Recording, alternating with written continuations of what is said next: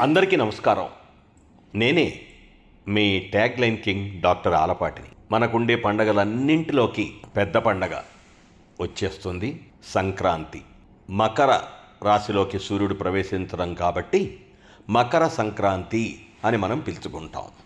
ఈ మకర సంక్రాంతి మనకి గొప్ప పండుగ కాబట్టి అందరం ఎంతో ప్రీతితో పెద్ద పండుగ అని చెప్పుకుంటూ ఉంటాం. ఇది అనాదిగా వస్తున్నటువంటి అలవాటు.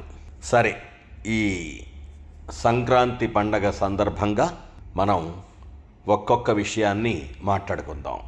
ఈరోజు భోగి. సంక్రాంతికి ముందు రోజు వచ్చేటువంటి పండగ భోగి. మకర సంక్రాంతి సరే సరి.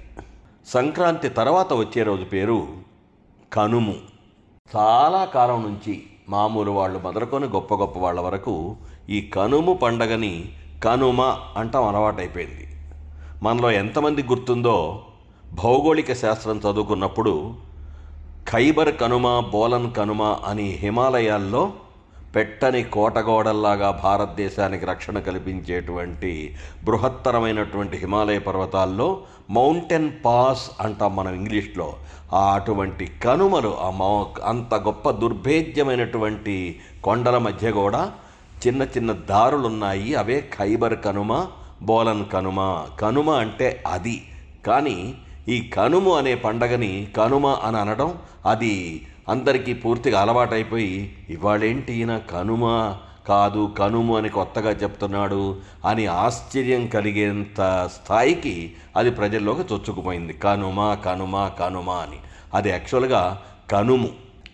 ఈ కనుము తర్వాత భోగి భోగి తర్వాత సంక్రాంతి సంక్రాంతి తర్వాత కనుము తర్వాత ముక్కనుము అనేటువంటి పండగ కూడా మనకుంది.